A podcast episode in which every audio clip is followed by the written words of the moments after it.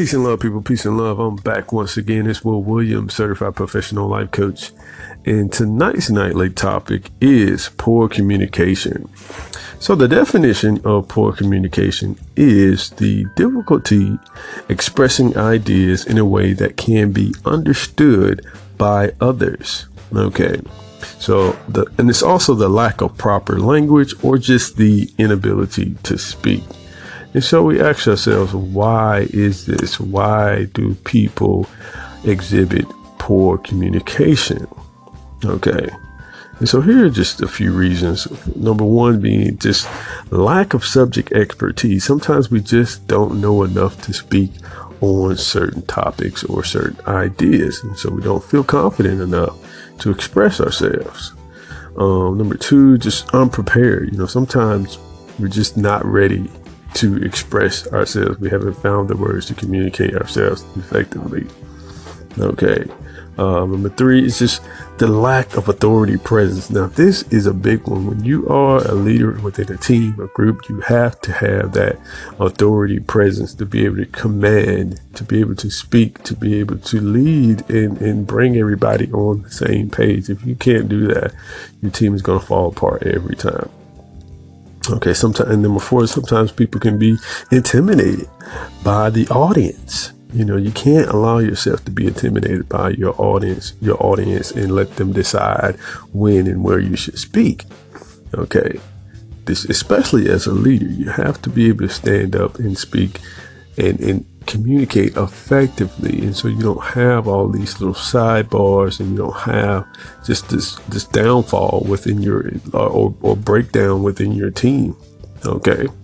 You have to get in the the habit of asking people and, and, and getting feedback. I think being a good listener and, and getting good feedback is one of the biggest um, ways you can improve your communication skills okay? Sit down to discuss with your team members individually, one on one. You know, and another thing I, I see in the workplace is, you know, I've worked in different barbershops, hair salons where it's very diverse white, black, Asian, you know, all these different races. And everybody has, you know, every culture has different ways of interpreting things or communicating with each other.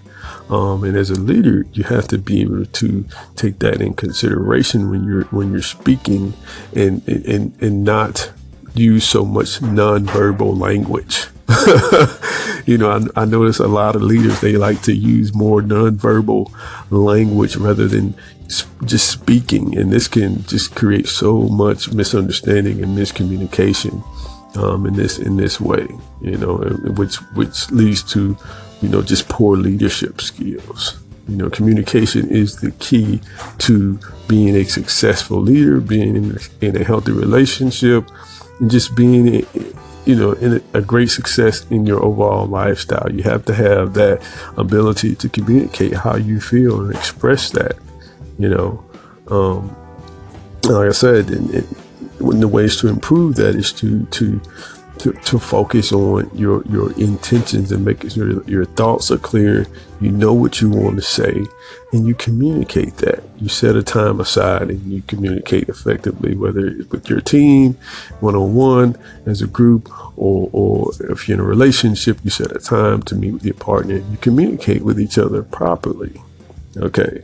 Like I said, communication is the main reason why so many relationships fail, why so many businesses fail, um, because people fail to communicate. Okay, so learn some communication skills and you will get yourself a lot further in life.